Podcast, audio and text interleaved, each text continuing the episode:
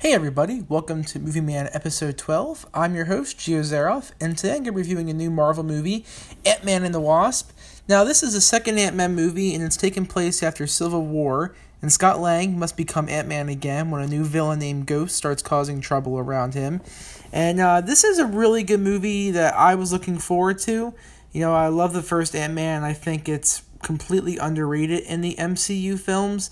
You know, it's it's a really quirky, fun movie. It doesn't have the biggest stakes, like comparing it to the Avengers movies or Captain America movies. So it's very different, and I think Paul Rudd was like made to play this character because he he plays Ant Man so well. And going into trailers got me even more hyped up for it, and so I got my ticket last night, saw it in Dolby last night, and it is a great movie and another awesome entry into the MCU, and I just can't wait to get into talking about it. So, I want to get into the positives of the movie. And the number one thing is how contained this movie is. It's very similar to the first Ant Man, that this is taking place after two years after Civil War, so current day, but before Infinity War. And it's very much its own movie where it doesn't bring in other characters from other movies. So you're very much just dealing with you know our characters, Ant Man, the Wasp, and you know, it's it's a smart idea because you I, I love Marvel movies, but when you all start throwing lots of characters in there, and that's become just another Avengers movie or another Captain America movie, like Civil War was basically Avengers was about a couple of characters, and it's kind of nice when you have a smaller movie like this that it doesn't have to deal with doing all all that setting up stuff, and you can just have a really really fun time with it on a much smaller scale. And even getting into being a fun movie, this is a fun movie. This is a really just fun action packed movie with and there's some great comedy, really good one liners in this movie, I mean, Paul Rudd does most of that, um, but Michael Douglas also has some funny lines in this movie too, which I was actually kind of surprised about. And you know, it's it's just so it's a movie that you can sit back for two hours and just enjoy it. Sit there with a smile on your face for two hours and have a fun time. And even the action sequences. Now, I love the first Ant Man, uh, where where they were going basically small, and a lot of things were like more large when he was an Ant Man and they do that in here, but a much better way, I think, where it's more choreographed action sequences, which I actually really liked. And I'm actually glad it's not gritty or shaky cam action. You can actually see what's happening, which is very important in my book. If you listen to other episodes, you know that.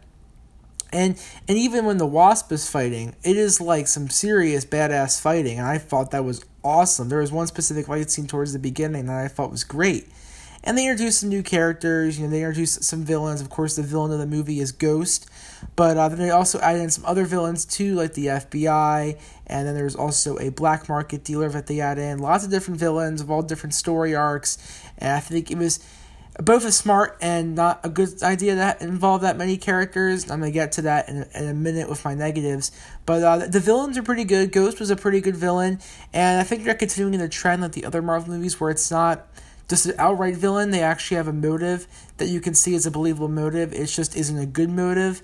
You know, it's very much up the veins of Thanos and Killmonger. You know, it's very similar to that. And I thought Ghost was a good villain.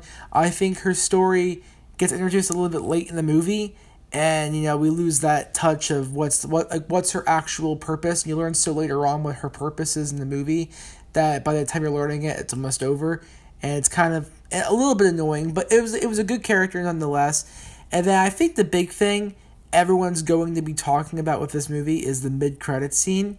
Now, I'm not going to spoil it, but all I'm going to say is that it is crazy and very unexpected. At least the audience, I saw with a packed crowd last night, and everyone was gasping in the audience. It is just something that I had a theory of what was going to happen, and it's not.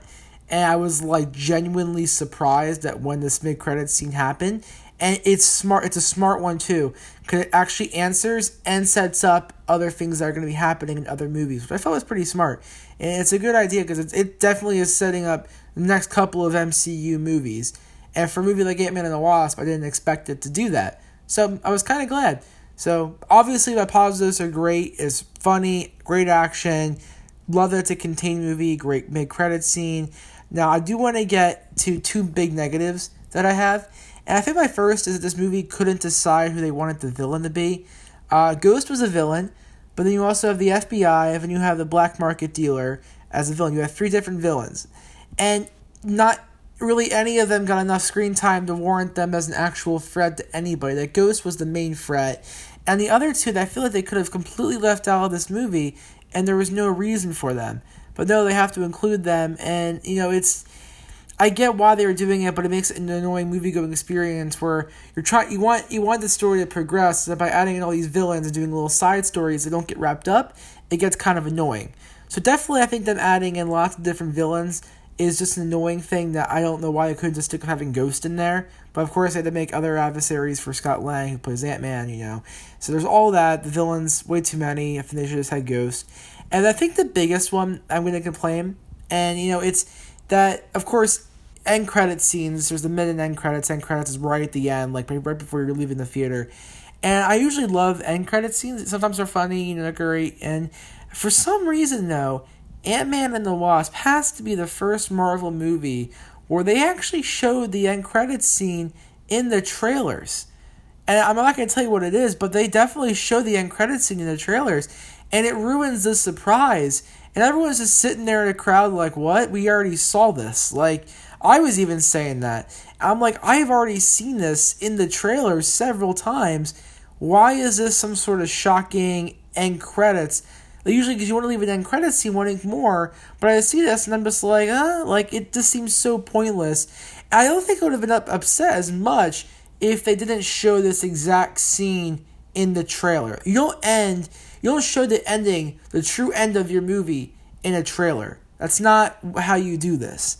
So that that was that was probably my biggest negative is that it just left me as a, with a bad taste. Like I don't know why they decided to do that, but those are my two big big, big negatives. And you know, my final rating for this movie, even with those two negatives, I love this movie a lot. I'm actually gonna give it a nine out of ten.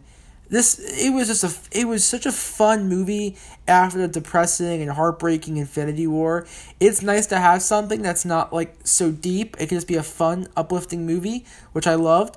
And you know, it was just it's a great time. I, I mean, everyone I was with was laughing their butts off. Everyone's having a great time at the screen.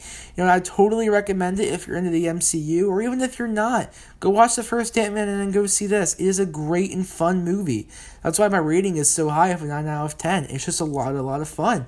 So that's gonna do it for today's review for Ant Man and the Wasp. Uh, I want to thank you guys for listening. And of course, give a follow on Instagram at the Movie Man 98 and give a follow on Twitter at the Movie Man FL. All right, thank you guys. Have a great day.